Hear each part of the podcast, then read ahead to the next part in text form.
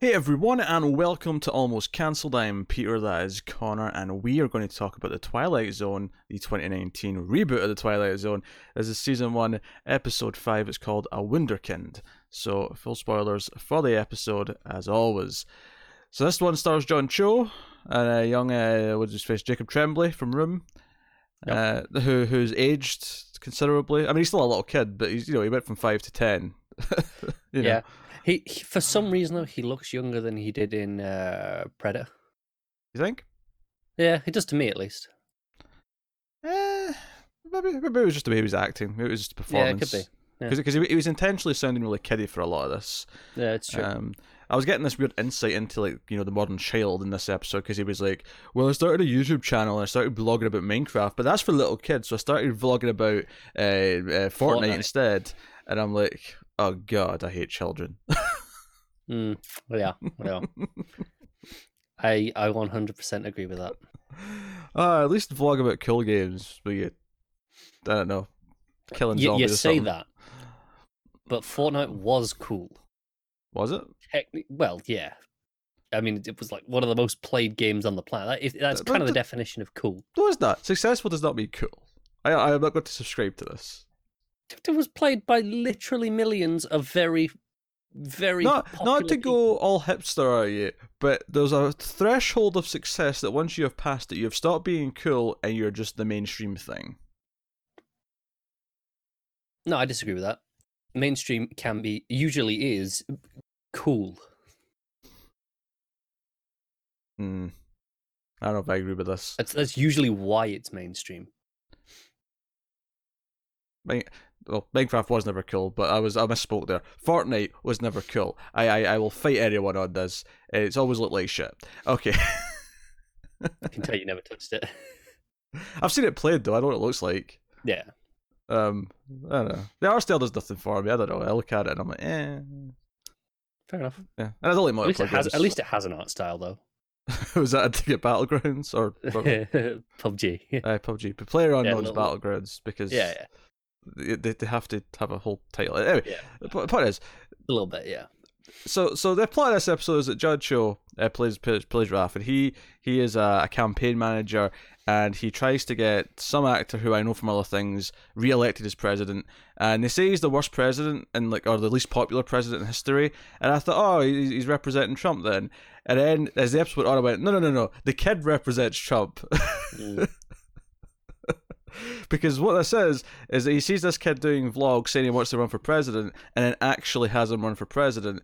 And then the story's really about, well, maybe we shouldn't have elected an 11-year-old to office because he'll act like an 11-year-old and it won't go very well. Look, for as much as we said the last episode, we couldn't figure out what it was trying to say. This one is so on the nose. It's so blatant. It's so in your face. It's the complete opposite to a fault. To a fault. No, I agree. This is not a good episode either. But this is not an episode. This is a hey, Trump's kind of shit, right? That's all this is. Do you know what my problem with this episode is though? Is that this is much like the first one, the comedian. I can actually see this working as a classic Twilight Zone episode if it was 25 minutes. I can see the very quick setup of the ridiculous premise of, oh, we're going to have an 11-year-old run for president, he becomes president, right, ad break in the middle, he comes back, and then the last half is how awful he is, and then the main character realising, oh shit, I made a huge mistake. He's drove from Arrested Development, he's made a blunder, right? Because the final moment in this episode, before it cuts to Jordan Peele doing his narration at the end, is... all episode he's on an operating table, right? It keeps cutting back to him on an operating table as if he's remembering the past couple of years as he's waiting for surgery. And at the end of the episode, the twist is that the doctor's a child as well because the president has made it illegal for anyone over a certain age to be a doctor. And okay, that's in concept, I have no problem with this. If you set this up well enough where it's an actual a little fun twist where, hey, the thing you put in charge is the result of your demise, which is kind of ultimately what it is anyway, right? Yeah. The problem is that the whole line about no one over a certain age is allowed to be a doctor was just a throwaway line and a list of about 10 ridiculous things that he said at one point in the episode that it has no impact or landing at the end. In its defense, it came up twice. Okay. The problem is the phrase, and the exact quote was, "No old doctors." I thought he meant like no one over like, you know, 70 or 60, what I thought whatever. He meant. Like, yeah. Not no one over 18. Well, I don't think he meant 70. I thought he meant like no one over middle aged. Sure, you know, that's what I thought. Whatever. He meant. Like, right, I thought. Well, you can still have someone, you know, in their mid-20s who's qualified.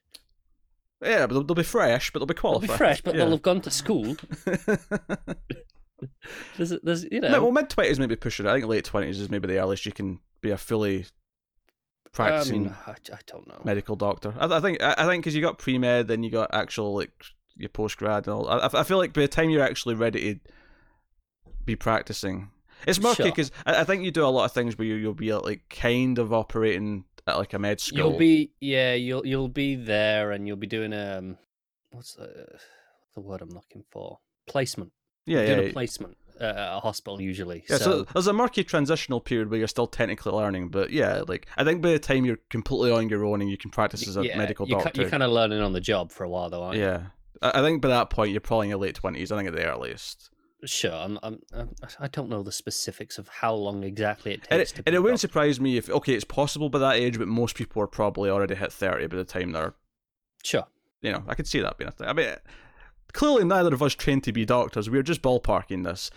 The point is that we didn't expect a 12-year-old to be the physician at the end. No, we didn't. It had this effect where, because like it was such a sort of obvious little thing that we're going to do, that when it cut to Jordan Peele talking, I went, "Oh wait, this is the ending? Okay." It didn't have an impact on me. I was like, "Oh, this is the end. Okay." And I think part of the problem is that it spent so much time like coming back and forth to him sitting in the operating table. It's once again the problem of the episode's too long.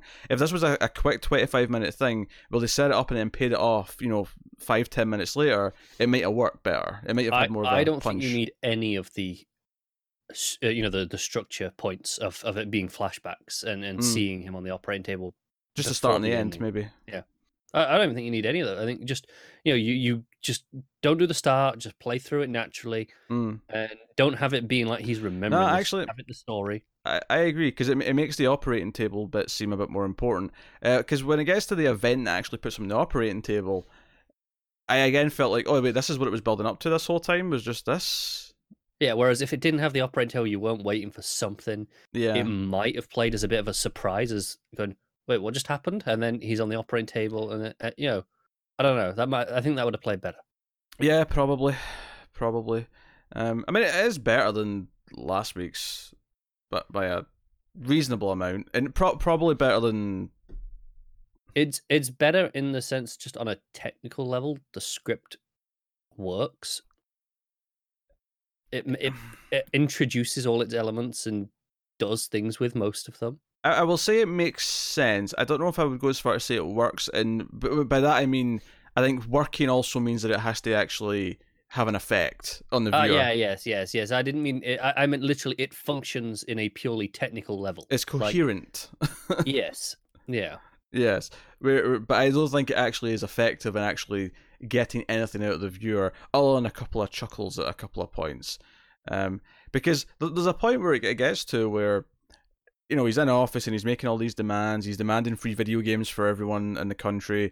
And, you know, John Cho's starting to be like, hey, maybe we should tell him we can't do this. There's rules to this. And the parallels become very apparent very quickly. And then it goes on for another 10-15 minutes of more and more ridiculous demands. And I'm like, I got the point. 10 minutes ago. You didn't have to keep, you know, belaboring it, which it was kind of the problem in the first episode of The Comedian. It is. I think this is worse than The Comedian, though, in the sense that at least that was enjoyable for most of its episode in its own right. You know, it had problems, but this here, it never felt like it was actually trying to be a story. It never felt like it was trying to be an episode of TV. It was just, here's the message. That's all it ever was. It never tried to be anything more than that. Yeah, it failed to give the main character any kind of arc. Because the ending's supposed to be, hey, you did this purely to advance your career and now you've created a problem.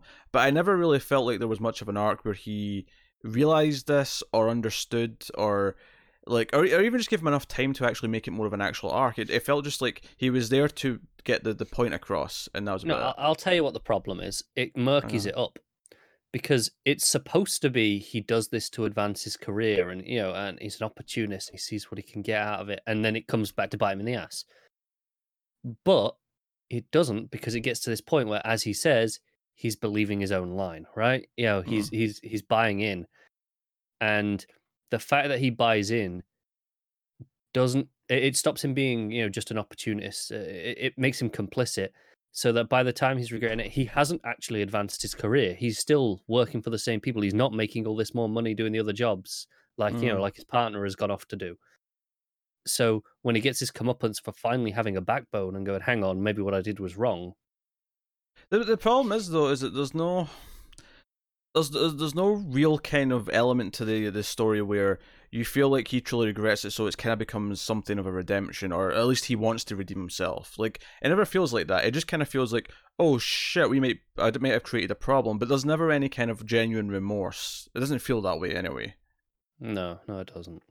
And I don't know, again, it functions. It's probably the second worst episode, actually, now that I'm thinking about it. Like, I think last week's was the worst one. But, yeah. But at least the other ones, well, they all have problems. I think, you know, Replay had some genuine, well-directed tension, had a great message, even if it went really off the rails with it in the last, you know, chunk of it. I think, again, good tension in the, you know, 30,000 meet, you know, Nightmare at 30,000 feet. It was the best-paced episode. Probably the best-paced episode. And, I mean, I'll say this for this one, it was only 40 minutes versus, like, some of them have been, like, 50, 55, so I at least appreciate that it didn't drag it out even longer. Yeah. It's still, you know, good 15 minutes too long, but... Yeah, it is, but at least it didn't, you know, we can put this in an hour and we can put in more stuff, and... Yeah, that's true. Whatever else. Yeah, you've got Alison Tolman in there, who's basically just kind of the straight man, kind of reacting to the crazy crap that Cho's... She's kind of wasted. With. Yeah, she's wasted, yeah, there's not really anything for her to do. Nah, frustrating. This reboot has not been great. I think I'm done. You think you're done? Do I watch it anymore? No. We've got half the season now, and it has gotten worse since the start. And we didn't really like the start that much. No. This is true. And I know you go, I thought there could be a gem in there, but... There could be. I don't think I'm willing to wade through all of this shite for maybe one gem somewhere. I'm willing to keep seeing if it's.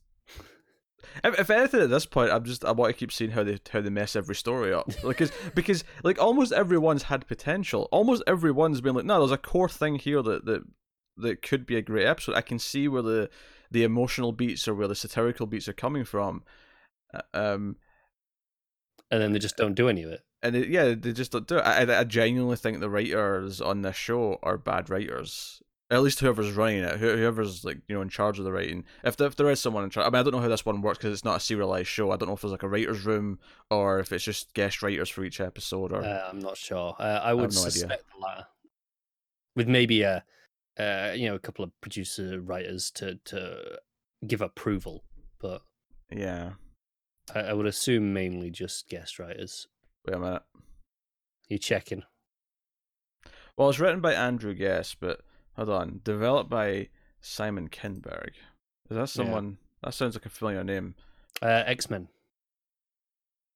Right? From the newer X-Men films, I believe. What? You're not thinking... Oh, no, you're right. Yeah. Wrote and directed Dark Phoenix, which is not looking too hot. Joy. Well, did he write and direct all of it? Maybe the first attempt. Oh, sure. I mean, but he did write Apocalypse as well. Yeah, I'm not letting him off. I knew him from X-Men. I mean, he has written the, I think, very mediocre Sherlock Holmes movie, you know, with Downey Jr. and Jude Law. I liked that, but not necessarily because of the script. He wrote Fan4Stick. Yeah, that's not a great endorsement for him. He wrote Jumper. Yep. He wrote Mr. and Mrs. Smith. Okay. And he wrote... he wrote X-Men The Last Stand as well? What the hell? Why did they bring him back? He also wrote Triple X 2, The Next Level, which I've never seen, but it looked terrible. So, although he also worked on a lot of episodes of Star Wars Rebels, apparently. Just having a glance there. No, he was a producer here. Yeah. Interesting. Yeah. I don't think he ever wrote anything. He was a producer. He wrote 2 episodes. How did he write 2 episodes? Which ones? Oh, I don't know. Oh, I did not tell you the names. Well, he just lists everything. He's listed his creator and everything, so he lists all the episodes. Right. Okay. If I scroll down, he did Family Reunion and Farewell, 2018. He wrote that one. Okay. There were worse episodes. Twilight of the Apocalypse, 2016. So. Oh, there's more than 2 here. He's written like 5 or 6. Fair enough. I spread out. So though. I know in the first season, I think he was a co-showrunner. Okay. With a couple of others, obviously, and then it got taken over by just Filoni going forward. Andrew Guest, who wrote this specific episode, mostly TV work. Some of it very sort. He's done a bunch of episodes of Brooklyn Nine-Nine, a bunch of episodes of Community, which I like. Also, Suburgatory, which was a decent comedy. Mostly sitcom stuff, though. Notably, it's all comedies. Yeah, I was just thinking that's pretty telling. Yeah. Episode of 30 Rock, some episodes of... Maybe knocking him down to 25 minutes would have been more in his wheelhouse. Maybe, yeah. Yeah. But maybe... I have to wonder how this show's working, though. Did he develop the idea from scratch and write it, or was he given the premise and told to go off and write a script on it? I don't know, actually, yeah. Are people pitching, going, hey, I got an idea, here's a script? Yeah, are the producers giving all the ideas out to the writers or what? How's this functioning on this show? It's hard to know. I have no idea how an anthology works in that sense. But, yeah. And it's entirely possible that different anthologies have handled that completely different ways. Because obviously the original Twilight Zone, Rod Serling wrote at least half of them, right? Yeah, it was 60-70% of the episodes were him, out of 150 or whatever it was. Yeah. So he did a lot of it, and then there was maybe another couple of regular writers who did a lot of episodes. So alternatively, on this, I'm assuming Peele has written none of them. I don't think Peele's done any of them. No. I'm pretty sure the episodes, if he did them, would be better. You'd hope so, wouldn't you? Because he has proven himself for the most part, and it's not so much that I don't have any faults with his work, but, everything he's done is head and shoulders above absolutely everything in this show. Relatively low bar, but yeah. Well, sure. It's not his fault the bar's so low. No, it's not. Just because you say The Godfather's better than Sharknado, it's not Godfather's fault that Sharknado's bar's that low. It's still above it. Not gonna lie, I think I'd rather watch Sharknado. If you put them right in front of me and go, right, pick one right now. Nah, see if you'd said something like The Pit or Invisible Maniac, I'd be like, yeah, because that's proper fun and bad. The problem with Sharknado is that it wants to be a so bad it's good movie, and when they actually intentionally do that, it's never as good. It always feels funny. No, I'm with you, but if you put them both in front of me right now and go, right, this moment you have to put one of them on, I'm going with Sharknado. Only because it's half the length. Not even that. I don't know. It's just an easy watch. Oh, I hope you get shit for this in the comments. So it's funny, actually. We got a comment on, I think it was an episode of the OA just today. They're telling me my taste was awful in something. No, it was just Connor. Cheer up, please. And it really made me laugh. I love that it was just... It didn't seem sarcastic. It didn't seem like Elspiried. It was just genuine. Connor, please cheer up. I'm at my happiest when I'm angry. Which is why this show can't be that good, because we're both... I'm also being... Because I try to be positive for as long as I can be. Yeah, there's usually a balance. I try my best. I was trying to be optimistic in the first couple of episodes. I was doing what I could. And then last week broke me. Last week was no, this was just garbage. We're what are we doing? I feel like, it's telling that we're maybe 20 odd minutes into this discussion. I think only about half of it was actually about this episode. The rest has just been random bullshit that we'd rather be talking about. I mean, what's the talk about? Because it's so surface level. Last week we said, I don't have anything to say because it's a mess and I don't understand it. This one is so surface level that, yes, it's Trump. I get it. I've got nothing more to say. I did enjoy the scene where Jacob Tremblay broke down and started crying because he was on a tax debate. They were debating taxis, and he didn't understand it, and he just started crying. And I thought that was really funny. And his mother has to come on and like pick him up and take him off TV. Yeah. Sure, I'll give you that. I enjoyed that scene. Yeah, there's not like it's not like this is all awful scenes because like I said you can probably edit this down. Joe, the problem is I think part of the problem is there's several scenes in this which are entertaining on their own, and if they were just like a skit on Saturday Night Live, they'd be great. They'd be perfect. Yeah. Like the scene where he goes out to the Oval Office and he starts making demands, and he's got a basketball hoop, and he's demanding like he's like picking from the dogs, and he's demanding ice cream and whatever. That's a skit in Saturday Night Live, and it works perfectly fine as that. Yeah, you're right. It's a 3-minute skit turned into a 40-minute episode. It kind of is. It feels that way. Should have dubbed over with Alec Baldwin doing his impression. Oh, that would have been good. Should have been Tremblay's voice. It should have been Alec Baldwin doing his Trump impression. That would have been so much better. Oh dear. Yeah, this has been a rough reboot. I will promise the audience there'll be some kind of review next week for episode 6. Although it's seeming very likely that Connor will not be on. Yeah, unless for some reason next week I'm like, do you know what? Screw it. I'm ready to be angry. Well, whether I tackle it solo or get someone to fill in, I don't know. I don't know what, but I cannot because it's a space one. It's on a spaceship or station. Which I guess is though, because I was going to say, every single episode has been set in basically now. Yeah, it has been. Yeah, and to it's kind of dragging it down. I'm like, yeah, okay, I get it. You're being ultra current, but it can be variety. To be fair, having watched about and reviewing the original series, we've done about 9 episodes recording wise so far. I think only 1 or 2 of them haven't been set in present day for the time, so it's not. It wasn't like that's the ratio's off. Oh, fair enough. It was a great episode with they imprisoned people on an asteroid to live on their own, and he gets a robot lady as a sort of like gift because he's going mad with loneliness. And it never makes any sex jokes, but I'm like, yeah, it's only because it's 1959, you can't be cracking sex jokes on TV. At first, you said, oh, they imprisoned these people on asteroid. I thought, is it Lord of the Flies? No, just one person. It's like literally one person. Right, but then I realised, okay, one person. Sure. It's a bit lonely. That was a great episode. It's a great episode. And he becomes really attached to his robot. It's like very clear. And it's like, it's 1959, they can't say it on TV, but he's screwing that robot off camera. He's so doing it. Yeah. Anyway, this was a rough episode.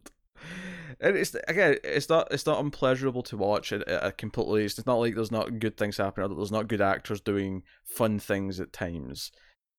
The problem is that the writing is just not there, and it hasn't been there all season. There's not been a single episode that hasn't been.